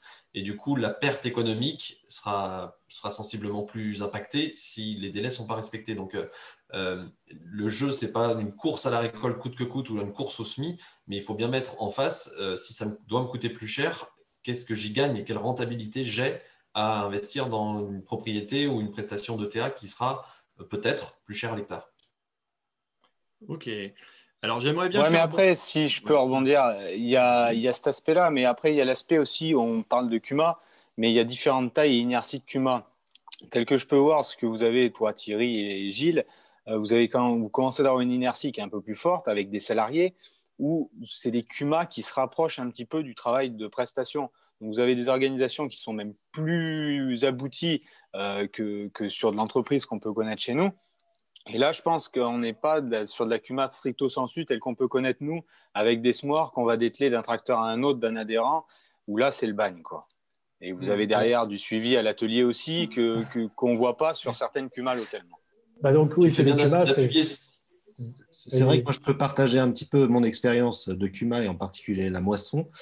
Euh, je sais que je ne reviendrai jamais en arrière euh, au niveau de la CUMA, repartir sur ma moissonneuse, euh, parce que c'est trop important pour moi de pouvoir faire d'autres choses pendant la moisson. C'est-à-dire que euh, on, fait en sorte, avec les collègues avec qui on se remplace, on n'a pas de salariés pendant la moisson, euh, on est uniquement entre, agriculteurs. Par contre, on se remplace entre nous et on fait en sorte que celui qui a un enrouleur à faire, ben, on le remplace pendant ce créneau-là pour qu'il puisse faire son enrouleur, il puisse faire son irrigation, il puisse euh, en plus, nous, dans notre groupe, on est plusieurs à avoir des responsabilités en dehors. Donc, des fois, il faut qu'on se libère une demi-journée euh, pendant la moisson pour pouvoir aller à une réunion ou aller des choses comme ça.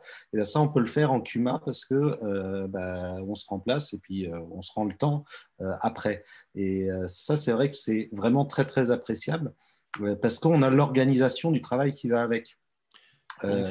Pour me faire l'avocat. Euh, c'est le, point que j'abordais sur les fondamentaux de choix du mode de méca, c'est qu'on peut parler de prix, mais là, vous pointez du doigt vos souhaits et vos priorités sur l'organisation du travail, que ce soit en, propriété ou en CUMA. Euh, vous avez trouvé la souplesse qui vous convient, et du coup, le choix, il s'est davantage fait sur de l'organisation de travail que sur du coût net à l'hectare. Oui, tout à fait. Et Gilles, euh, pour me faire l'avocat du diable, est-ce qu'on ne perd pas un petit peu son autonomie, son indépendance en étant en CUMA Parce qu'on on livre quelque part euh, au matériel, donc on pourrait, pour certains, avoir l'idée de, perdre son identité quelque part. On n'est plus maître de ce que l'on fait, non? Bah, personnellement, euh, oui, c'est vrai que lâcher le volant de la batteuse, c'est toujours compliqué. Alors nous, on ne l'a pas lâché, justement, euh, on, conduit toujours la batteuse. bon, les salariés font des fois un petit peu la tête parce que bah, c'est nous qui conduisons la batteuse, mais on n'avait pas envie de le lâcher. Mais en même temps, de temps en temps, ça fait du bien et de, que ce soit un collègue ou même un salarié qui vienne nous remplacer, parce qu'on peut faire autre chose, on peut, euh, on peut vaquer à d'autres occupations, on peut, euh, bah, ne serait-ce que nous, on, part du principe que même en moisson, on fait toujours une pause euh, bah, d'une bonne heure pour manger le midi et puis le soir, parce que le collègue, il vient nous remplacer. En contrepartie, on va le remplacer pour que lui, il mange quand c'est lui qui coupe. mais on s'organise toujours comme ça. C'est du confort de travail. On peut voir sa famille aussi, hein, même pendant la moisson. Euh, donc voilà, c'est. C'est une autre forme d'organisation. Ouais, c'est vraiment parce qu'on a des groupes euh, qui, qui s'entendent bien et où ça fonctionne bien aussi. Moi, je, alors, je, sors un petit peu du matériel, mais je, je, vais rebondir un peu sur ce que dit Gilles. Moi, ce que j'ai trouvé dans l'organisation en groupe, alors que ça, ça, soit en CUMA ou éventuellement autre chose, mais c'est justement, euh, peut-être qu'on a l'impression de perdre son identité ou de dire on peut perdre un peu d'autonomie. Mais moi, ce que j'ai découvert en réalité, c'est de pouvoir exercer au mieux ce dont je suis le plus qualifié quelque part. Et ça, c'est l'avantage, je trouve, de l'agriculture de groupe, hein, que ce soit euh, au sein d'une structure comme une CUMA ou euh, euh, de quelque chose de bien organisé. chacun peut exceller plutôt dans le domaine qui lui plaît le plus. et puis, entre guillemets, délaisser peut-être aussi un peu aux autres parfois des activités qui, sur lequel il est moins à l'aise ou il a moins envie. Euh, moi, je vois, je suis plus euh, ouais, sur la partie peut-être moisson, sur la partie irrigation, parce que je me, euh, ça correspond bien à, ma façon de m'organiser ou voilà, à, faire des horaires à certains moments, ça ne me dérange pas, mais être tout le temps dans un tracteur pendant une journée, ça ne me, ça me convient pas. voilà, donc je préfère ce, mode-là. Et quelque part, moi, ça ça me je trouve que ça me donne d'autres choses. Alors après, je ne sais pas si, vous avez un avis contraire ou si, euh, vous pensez que ça peut, voilà, que c'est à la fois, c'est peut-être une autre contrainte que de, travailler en groupe. Alors qui est-ce qui rebondit là-dessus? Personne. Bon, ben c'est tout, on a fini. Merci, bonne soirée, à plus tard. bon, Hugo, alors toi, dans... maintenant, je vais reposer une question peut-être un petit peu à tout le monde. Euh, si demain, vous devriez changer votre mode de mécanisation, euh, sur quoi vous iriez euh, éventuellement faire un essai, un test pour, pour bouger un petit peu les lignes? Qu'est-ce, que, qu'est-ce qui vous tenterait de, de tester ou, ou de découvrir?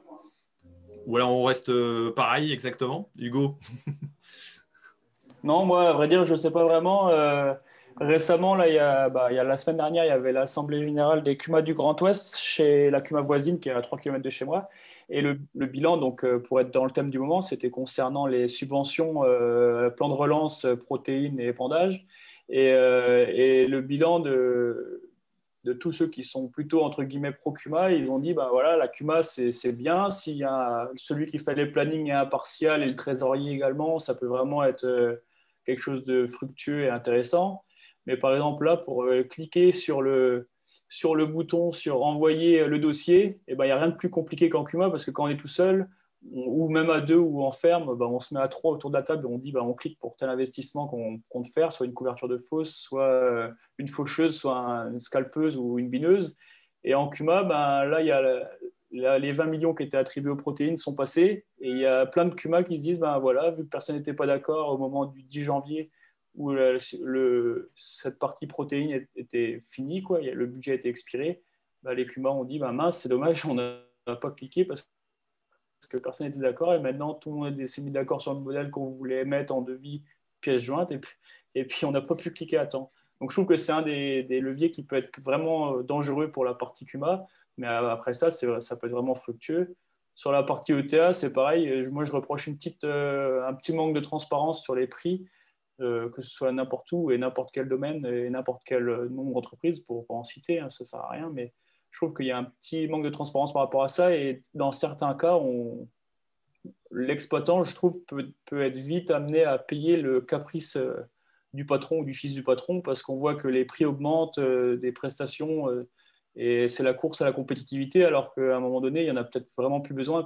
Aujourd'hui, on a des ensembles qui tournent. Moi, pour voyager pas mal, il y a des exploitants en, en Europe de l'Est qui font, en termes de volume, qui font le double, le triple, le quadruple avec des équipements qui sont similaires à ce qui se fait par chez nous.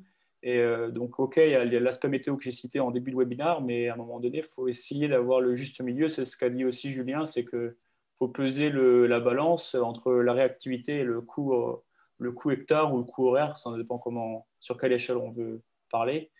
Et la propriété, euh, sur la partie propriété, le, le gros risque, c'est que les investissements sont de plus en plus conséquents. Aujourd'hui, sur les tracteurs, les, les augmentations des prix sont, sont pharaoniques, on dirait. Et pour avoir un tracteur, les exploitations augmentent euh, tranquillement et les prix, ils n'augmentent pas tranquillement. Quoi. Et donc, euh, on a besoin de plus en plus de puissance dans les fermes, même si on veut rester euh, à peu près cohérent avec des 200, 210, 220 chevaux. Si on a des gros outils à traîner quand même, nous, c'est plus sur la partie épandage, mais sur le reste, ça va. Mais c'est sur la partie épandage, les analysé, ça peut être vraiment gros en puissance. Et on se retrouve avec des tracteurs qui, si on veut du neuf, donc c'est impossible, c'est 150, 160, 170 000 euros. Et après, on se retrouve sur le marché de l'occasion avec des tracteurs, on ne sait pas vraiment ce qu'ils ont fait. Donc c'est un des points euh, que, que, je trouve un peu dangereux pour la partie propriété, ou du moins sur la partie traction en propriété. Et on peut se poser la question du leasing ou du crédit bail à ce moment-là. C'est des choses qu'on peut évoquer au moins sur le tracteur de tête en propriété.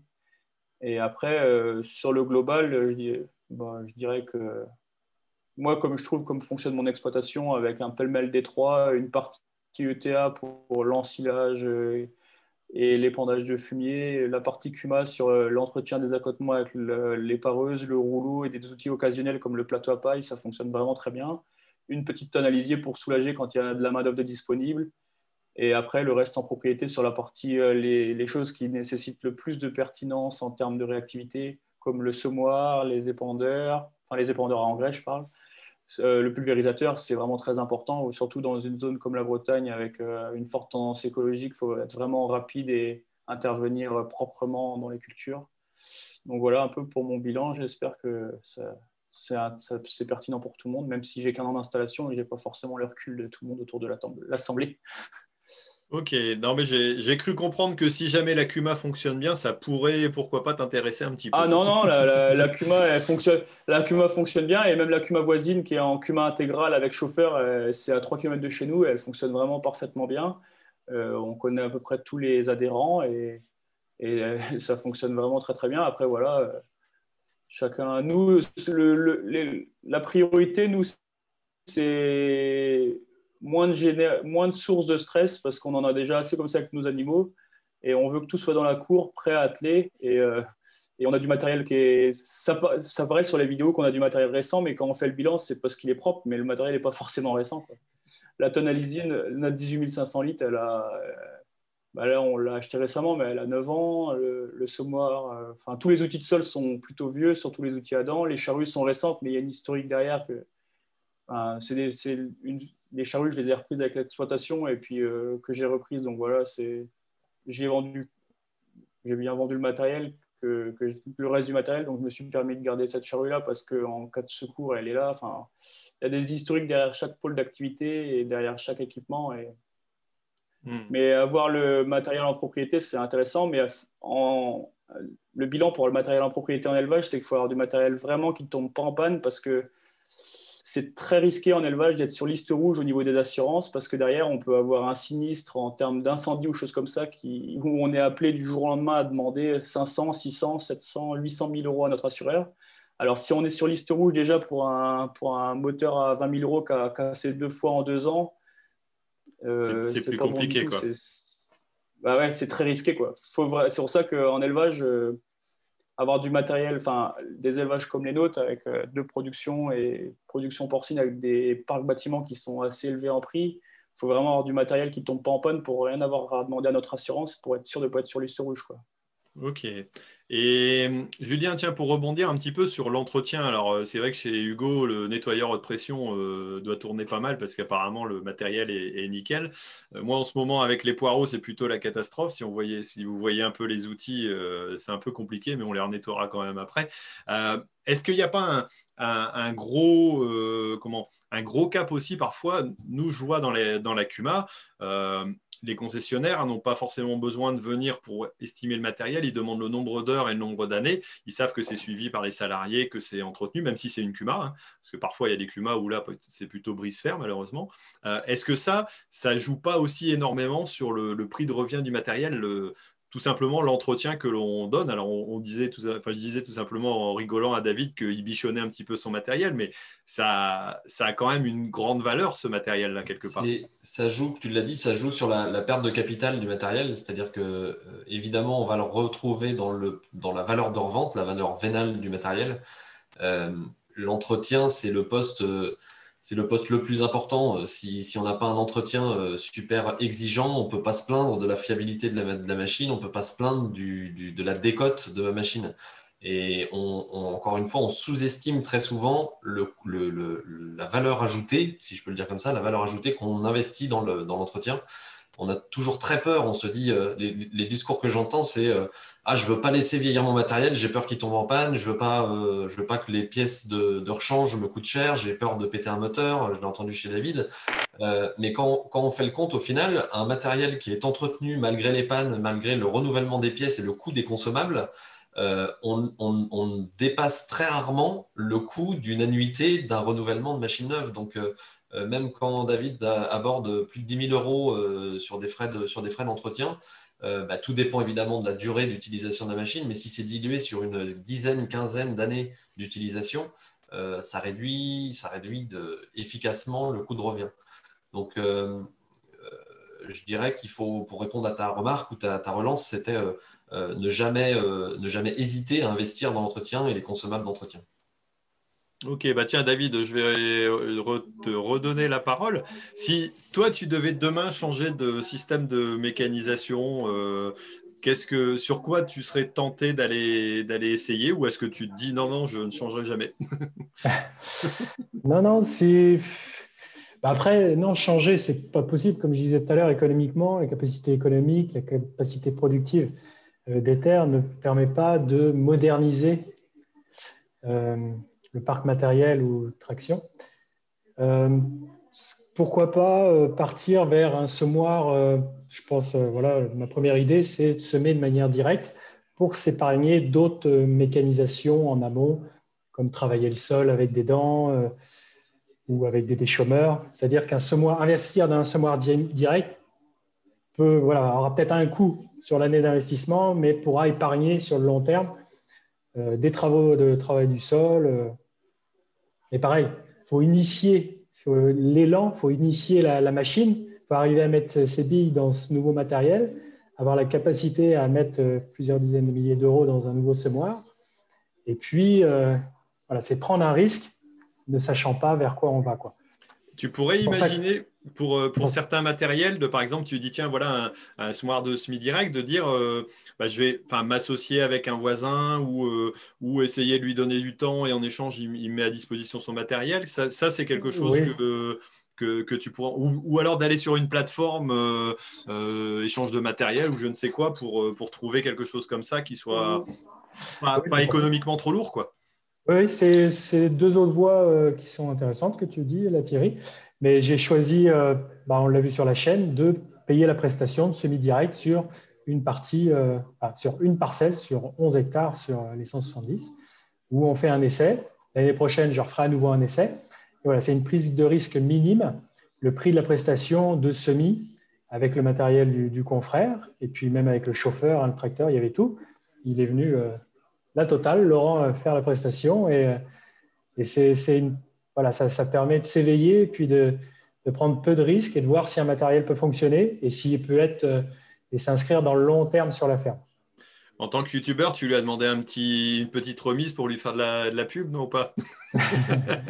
Non, non, pas du tout. Non, Thierry, euh, non, Laurent s'en sort très bien. C'était la, c'était la boutade. Bon, dis-moi, Jean-Loup, toi, dans ton système, est-ce que tu vois des évolutions à l'avenir euh, dans un sens, dans un autre euh, des évolutions, euh, oui, personnellement, mais ça revient un peu à ce que je disais avant et puis un peu ce que tout le monde a, dit.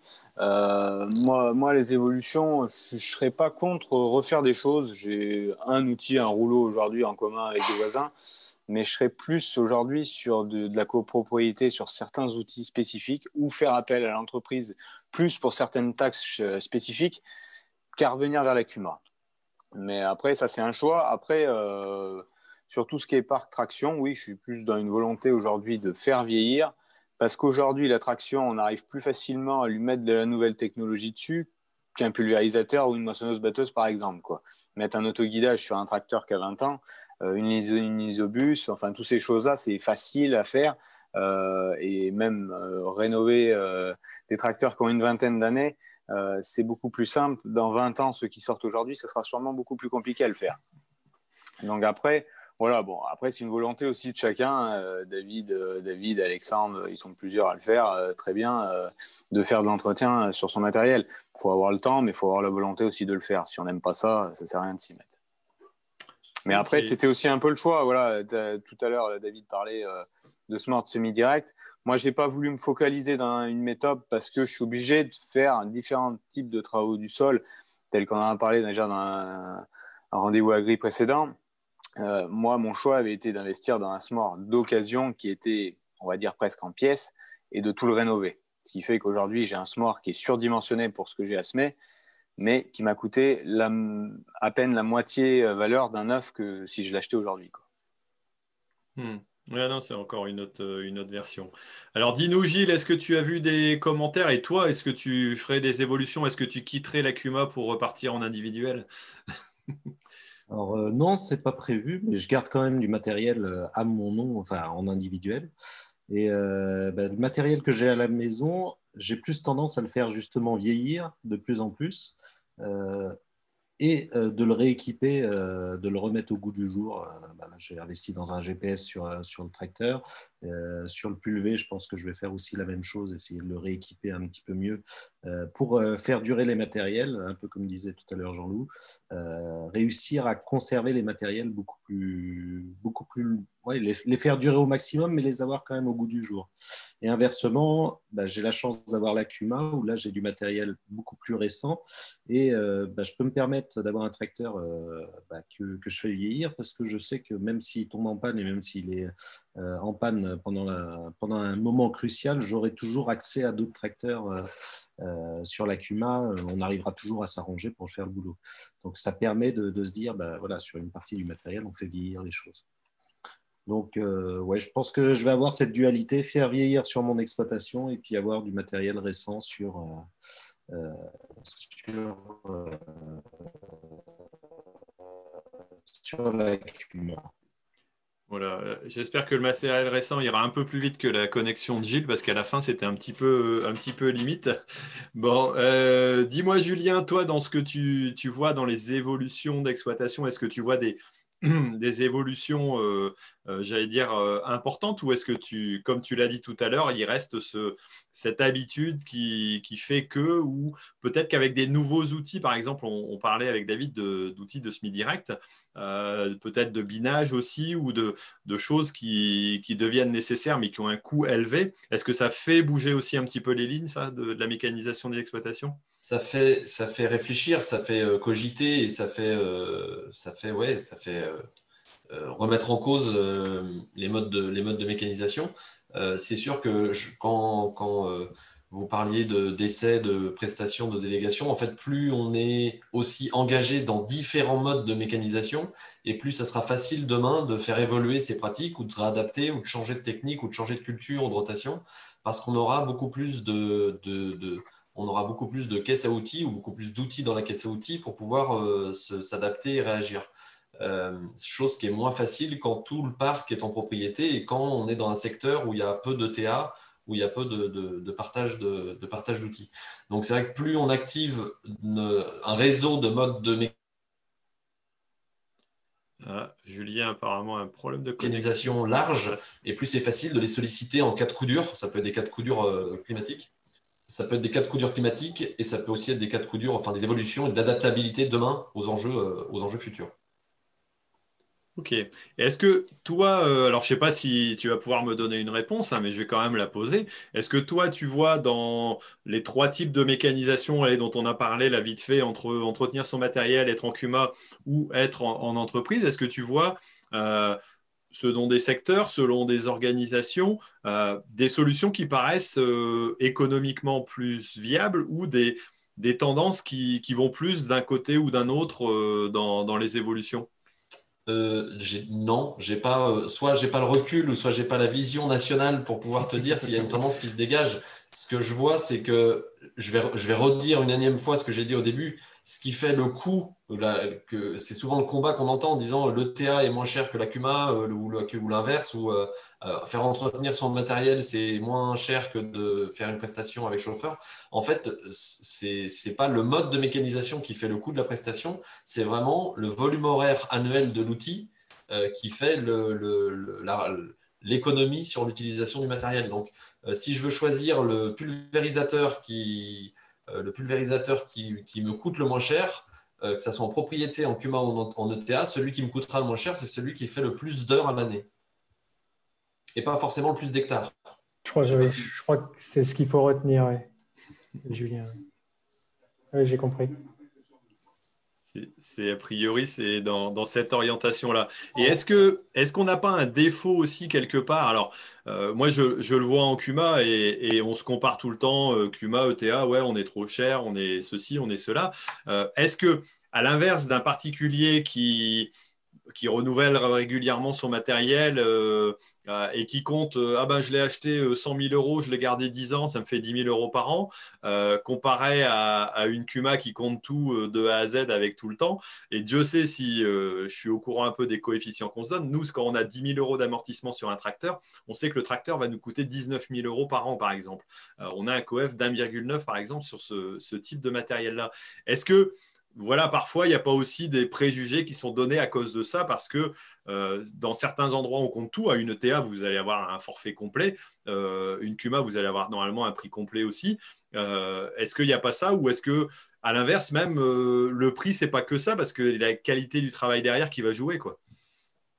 Il faut tout inclure. On a, trop, j'entends trop souvent dans les campagnes, ma moisse, me coûte moins cher que l'entrepreneur, et en divisant la perte de capital par le nombre d'hectares, on se rend compte que ça coûte moins cher. Et on se dit, et alors souvent le calcul de bout de table qui est fait, c'est la perte de capital divisée par le nombre d'hectares. Je rajoute ma consommation de gasoil et j'ai mon comparatif avec l'entrepreneur. Et on se dit, bah, le temps que je vais passer à l'atelier, euh, je ne le compte pas parce que c'est mon temps, je ne le compte pas. Euh, l'entretien, je ne le compte pas parce que c'est des bricoles, c'est deux, trois filtres dans l'année. Et c'est des gens que j'ai au téléphone dans l'année qui vont euh, évidemment être euh, épaté ou écœuré par le prix d'une courroie de batteur qui coûte euh, plus de 500 euros, mais qui n'avait pas été anticipé dans le coût d'utilisation de la machine. Donc, il y a un gros boulot de prise de conscience des charges variables des outils parce qu'on sous-estime le coût des lubrifiants, on sous-estime le coût de l'usure des pneumatiques. Et c'est quand on doit renouveler les pneumatiques qu'on se dit, mais tu te rends compte de la prix du prix des pneus? et, on, hurle sur des concessionnaires, on se dit mais c'est pas possible que vous vendiez des pneus aussi chers. Mais sur un tracteur de plus de 150 chevaux, c'est parfois autour de 2,50 euros, 3 euros de l'heure, rien que dans l'usure du pneu. Et, donc ce sont des exemples de, charges variables qui sont sous-estimées et ben, qui faussent les calculs et les comparaisons entre les modes de mécanisation. Nous, en, Cuma, on a des coûts de, pneus de fine roue, par exemple, qu'on compte à part, euh, qui s'élèvent à 1,50€ à peu près de, l'heure lorsqu'on a un certain usage. Et est-ce que euh, l'aspect dimension, tu disais tout à l'heure qu'a priori, on n'est pas surmécanisé. Enfin, moi, quand je vois des exploitations où il y a quatre tracteurs euh, pour, même s'il y a 150 hectares hein, sur voilà, certaines activités, alors certes, peut-être qu'il. Voilà, mais moi, ça me paraît énorme. Euh, il y, a quand même quelque chose parfois qui fait que euh, on va avoir tendance à augmenter, et même la puissance moyenne des tracteurs. Euh, moi, j'ai commencé à semer avec un 75 chevaux. Maintenant, si je n'ai pas un 175 chevaux, j'ai l'impression que je ne vais pas m'en sortir. Quoi. Et, ça, c'est quand, même, euh, quand même aberrant quelque part. On, a des seuils, on a des seuils pour comparer notre niveau de puissance. On peut parler en nombre de chevaux par hectare de SAU, on peut parler en capital investi à l'hectare. Et on se rend compte que, euh, encore une fois, euh, on, veut parfois, en tant que conseiller, me faire dire qu'il faut faire la guerre aux charges de mécanisation et que c'est les charges de mécanisation qui vont faire la rentabilité de l'exploitation. Mais clairement, sur des, productions où il y a de la plus-value, où il y a un potentiel de productivité sur de l'élevage, sur de la culture à forte marge brute, il faut investir dans la mécanisation. Il ne faut surtout pas désinvestir dans quelque chose qui est rentable. Euh, ce serait euh, une économie. Alors on se dit chouette, je suis descendu en dessous 300 euros de l'hectare euh, en charge de mécanisation, youpi, sauf que j'ai perdu 10% de rentabilité sur ma production de grande culture. Donc, il ne faut pas que ça devienne la priorité, la, première, le premier enjeu. Et après, sur le, sur le, on a beaucoup parlé de, de, niveau de charge de mécanisation à l'hectare. On parle très peu du, du, montant du capital investi par hectare. Et quand on, on se rend compte que l'enjeu de rentabilité des exploitations, ce n'est pas forcément les plus économes en charge de méca à l'hectare qui sont les plus rentables. C'est souvent les plus économes en capital investi à l'hectare qui sont les plus rentables. Et ça, ça, correspond à tous les, leviers que vous avez cités hein, sur l'entretien, euh, le, renouvellement, les stratégies de, partage de mécanisation. Et on se rend compte que ben, euh, souvent de fois, quand on dépasse les 1000, 1300, 1500 euros de valeur vénale de matériel à l'hectare, ben, on met en danger la rentabilité de notre exploit. Même si on a euh, un tracteur high-tech qui est censé pas consommer, qui a une vidange toutes les 600 heures, c'est des petites économies face au capital énorme qui crée des annuités lourdes euh, et qui pénalise la, rentabilité de l'exploit. Ok, ok. Bon, on. Euh, a déjà parlé 1h23 du, sujet, donc je vais laisser euh, euh, la parole une dernière fois à, tous nos protagonistes. Alors en posant deux, petites questions. Déjà, où est-ce qu'on peut vous retrouver sur, sur les réseaux sociaux? Parce que ça, m'intéresse voilà, que vous, me dites un petit peu où est-ce que vous êtes, parce que vous êtes, tous, tous connectés quelque part. Et puis, quel va être votre prochain investissement? Tiens, allez est-ce que vous imaginez un prochain investissement ou une prochaine évolution dans, l'exploitation au niveau matériel? Euh, Laquelle ce serait? Allez, Hugo, je te, donne la parole. Merci. Euh, donc, moi, où me retrouver, donc, c'est les réseaux. Bah, toi, toi c'est pas la peine, on te trouve partout, on, regarde sur YouTube, tu y es forcément.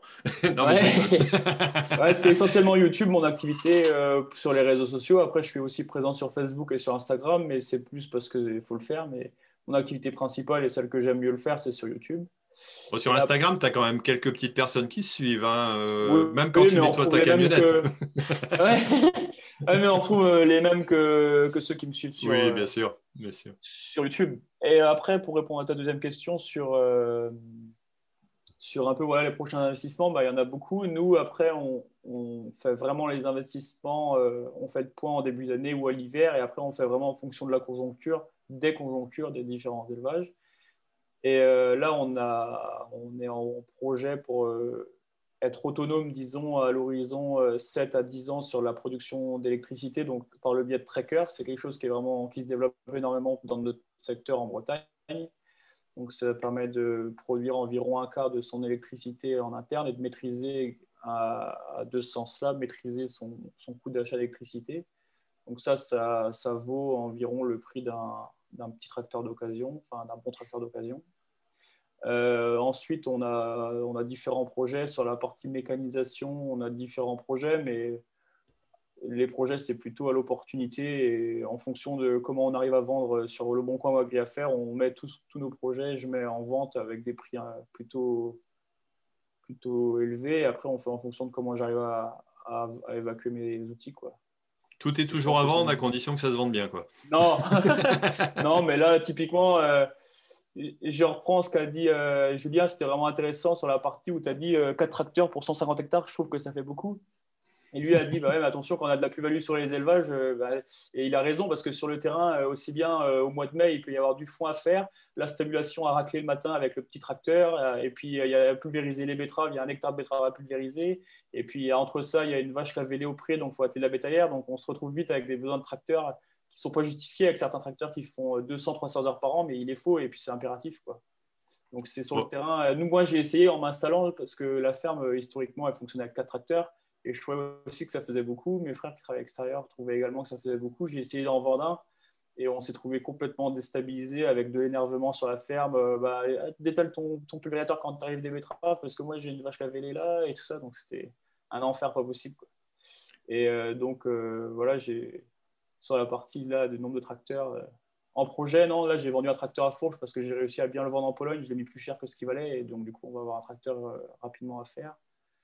Et après, euh, et là, j'ai, bah, si, sur la partie que je t'ai parlé, Thierry, sur la partie euh, euh, comment, plan de relance, on a fait, on a mis en projet une rampe à patins donc pour enfouir les lisiers avec une subvention à 40%. Donc, en fonction de l'accord de subvention ou non, on fera ça. Et sachant que j'ai fait un bâtiment à vache neuf, donc ça va déjà stabiliser les investissements sur la partie mécanisation. Quoi. Ok, donc déjà pas mal de pour une installation d'un an et demi, euh, c'est déjà pas mal en, projet et en réalisation depuis peu quoi. Bah, les j'ai poursuivi la, dynamique de l'exploitation pour euh, toujours être dans l'élan et comme là les trackers c'est quelque chose qui est novateur, ça a environ 3-4 ans. On voit que ça fonctionne chez des voisins précurseurs qui ont fait ce choix-là il y a déjà au tout début avec une prise de risque et donc euh, on trouve que c'est intéressant donc on va sûrement partir là-dessus. Ok, ben on, aura peut-être l'occasion d'en reparler un peu sur d'autres sujets, euh, pourquoi pas sur les, sur les énergies, ça peut être intéressant. Euh, après, quand je parle, quand je disais 4 euh, tracteurs pour 150 hectares, c'est beaucoup, je te rassure, moi j'en avais 75 et j'en avais 4 aussi. Bon, ils avaient tous, ils sont ah quasiment aussi vieux que moi, donc voilà, après, ça c'est un autre problème. Bon, dis-nous Jean-Loup, où est-ce qu'on peut te retrouver aussi? Et puis ton, ton, prochain, ton prochain investissement si, si tu as prévu quelque chose là? Bah, pour me retrouver, bon, euh, tout le monde suit, euh, un peu sur YouTube, euh, Facebook et puis Instagram, ouais. Euh, après, en termes d'investissement, donc pour ceux qui me suivent, doivent se douter que je ne vais pas en faire beaucoup dans les mois à venir, parce qu'il y en a beaucoup de faits déjà. Non, euh, projet, bâtiment euh, pour mettre tout ça à l'abri, juste. Et euh, non, voilà, oui, seulement monogrammes qui vont arriver. Donc, Bon, je pense que tu pourras investir dans une meilleure ligne de connexion pour la prochaine fois. Mais bon, je pense qu'on a, on a compris qu'il n'y avait pas trop de projets, mais plutôt du bâtiment pour ah, stocker le matériel. Bon, allez, on va. Allez, David. Euh, alors, toi, ta chaîne, c'est comment ça, comment ça s'appelle déjà ton ta chaîne YouTube? Euh, C'est chaîne agricole. Je, suis, je suis sur Snapchat, c'est tout. tu es sur Snapchat, toi D'accord. Non, la chaîne agricole ou David Forge sur à peu près tous les réseaux. Et la question, ah oui, dans quel investissement je projette euh, hmm d'investir? Donc euh, une remorque. Donc on va avoir des nouvelles de, de ça euh, cette année normalement. D'accord. Il n'y a rien de contractualisé, mais c'est à l'étude, donc ça va arriver. Euh, c'est cool. J'attends, j'attends la remorque avec impatience.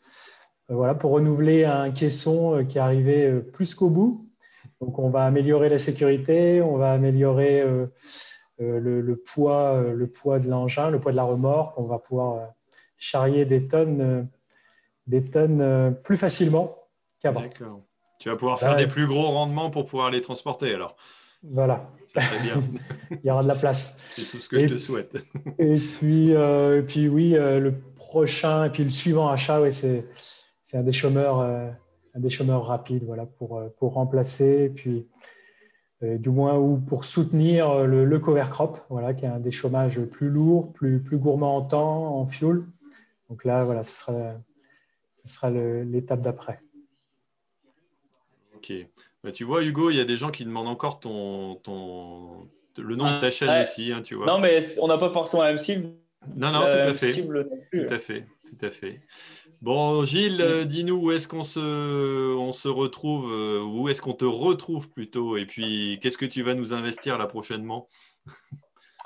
Alors, euh, bah, moi aussi sur YouTube, hein, sur la chaîne Gilles Agriculteur du Loiret un peu Facebook, euh, Instagram et puis Twitter, euh, souvent sous le nom Gilles VK. Euh, en investissement, bah, sur la Cuma, le prochain investissement qui devrait arriver, c'est un broyeur, un broyeur de 6 mètres. et puis, au niveau de mon exploitation, bah, comme je disais tout à l'heure, je pense que ça va être de l'électronique sur le pulvé. D'accord, équiper un petit peu, un petit peu plus, euh, améliorer le, pulvérisateur. Quoi. Voilà. Ok. Avant de laisser le, dernier, dire, le mot de la fin à Julien, Augustin, alors qu'est-ce que tu as tiré de, de toute cette expérience euh, d'agriculteur et, de mécanisation? Tu te dis qu'il y a encore de l'avenir pour toi en tant que euh, spécialiste de l'agroéquipement de demain, c'est ça? Ah oui, je pense je pense qu'il y a encore de l'avenir et c'est intéressant d'entendre euh, les différentes utilisations et euh, différents modèles de, de gestion euh, en équipement. Système. Ok. Alors dis-moi, il y, a sûrement pas mal de jeunes qui nous suivent. Est-ce que tu penses réellement que tu vas trouver un boulot à la sortie de ton, de, ta formation ou est-ce que tu sais pertinemment que c'est difficile? Euh, je, sais, qu'a priori, ça ne doit pas être trop difficile, mais euh, en général, c'est une formation qui vous permet, donc c'est un BTS agroéquipement, c'est une formation qui vous permet d'avoir quasiment un boulot euh, le, lendemain de la sortie de l'école, c'est ça? Ah, oh Oui, oui, c'est... De toute façon, après le BTS, normalement, on, peut travailler. Et avec les nombreux stages, on est, on est directement en pied dans l'entreprise et souvent, on, on, fait un réseau euh, avec ça pour être embauché à la suite ou continuer euh, après. Mais je, pense et j'espère qu'il y a de la débouchée et de l'avenir. Ok, bah, d'après ce, que, ce que je suis, ouais, en général, il y, a, beaucoup de demandes, que ce soit en mécanique, que ce soit à des niveaux, euh, j'allais dire, du, du, mécano à l'ingénieur de, conception. a priori, l'agroéquipement recrute. Euh, si je me trompe pas, Julien, tu vas pas me dire le, contraire, d'après ce que tu peux voir toi au niveau professionnel. On cherche du monde partout, à tous les niveaux, euh, pour toutes les opérations qui sont de près ou de loin euh, liées au machinisme. Ok. Alors dis-nous où est-ce qu'on peut te, retrouver et puis éventuellement te, contacter si on veut suivre une, euh, une formation ou découvrir un petit peu ce que tu fais? Alors, je suis concernant les réseaux, je suis actif principalement sur Twitter et sur LinkedIn. et à quel nom? Pardon? À quel nom tu mets euh, C'est agro, agroéquipement pour Twitter et c'est dans mon nom Julien Hérault sur LinkedIn. Euh, et ensuite, j'ai principalement le, biais de contact le plus direct, c'est le site internet qui s'appelle euh, conseil-agroéquipement.com. où là, je, je propose, je, suis en général contacté pour des prestations. Tu parlais de formation, mais il y a aussi beaucoup de travail sur du conseil et du diagnostic de performance. Et quand tu questionnais sur les investissements à venir, je suis aussi concerné puisque moi j'investis dans des outils de contrôle, de mesure et de diagnostic pour m'adapter à l'évolution aussi des machines qui, sont sur le, sur le terrain chez vous. Ok, ok. Donc il y a, y a du suivi et de, et de l'évolution. Bon, ben merci euh, beaucoup à tout ce, beau panel de, professionnels qui, qui, ont essayé d'éclairer un petit peu nos lanternes. Alors, on n'a pas trouvé la solution miracle, hein, mais je ne l'attendais pas non plus parce qu'elle est forcément adaptée à chaque, j'allais dire, à chaque utilisateur, à chaque personne, à chaque euh, type d'exploitation. Mais en tout cas, euh, c'est un sujet, je pense qu'il faut savoir réfléchir et pourquoi pas euh, voilà, bah, il y a Kélian qui a mis les coordonnées du site internet euh, voilà, sur le, chat. Au moins, ça vous permet de, le retrouver. Merci, merci à vous deux aussi d'avoir euh, j'allais dire, à, mes modérateurs de, suivre et puis de, pouvoir rendre ce, dialogue possible sur le chat parce que ce n'est pas toujours évident. Il y a parfois des petites personnes qui s'amusent à dire des bêtises, mais bon, ça va, ça va mieux globalement. Donc voilà, bah, merci à vous. Euh, alors, on va couper YouTube et puis nous, on va rester en ligne tout simplement pour voir comment ça s'est passé. Euh, donc, euh, ben, merci de nous avoir suivis. Vous avez été encore très nombreux, vous êtes encore 1000 et on a dépassé les, les 1250. Je crois qu'on a battu encore notre, gars, notre corps. C'est vrai que sur l'agroéquipement, j'en doutais pas trop. Et puis avec un beau panel comme ça de, youtubeurs, bon, il n'y a pas de youtubeuse, désolé, mais on en aura peut-être euh, à nouveau la prochaine fois. Bon, allez, moi je vous laisse et puis bah, au revoir à tout le monde et puis merci. Allez, ciao. Merci d'avoir suivi RDV Agri, le rendez-vous des agriculteurs et des passionnés d'agriculture. Et rendez-vous dans deux semaines pour une nouvelle émission. Et d'ici là, ne l'oubliez pas, l'agriculture mérite d'être expliquée.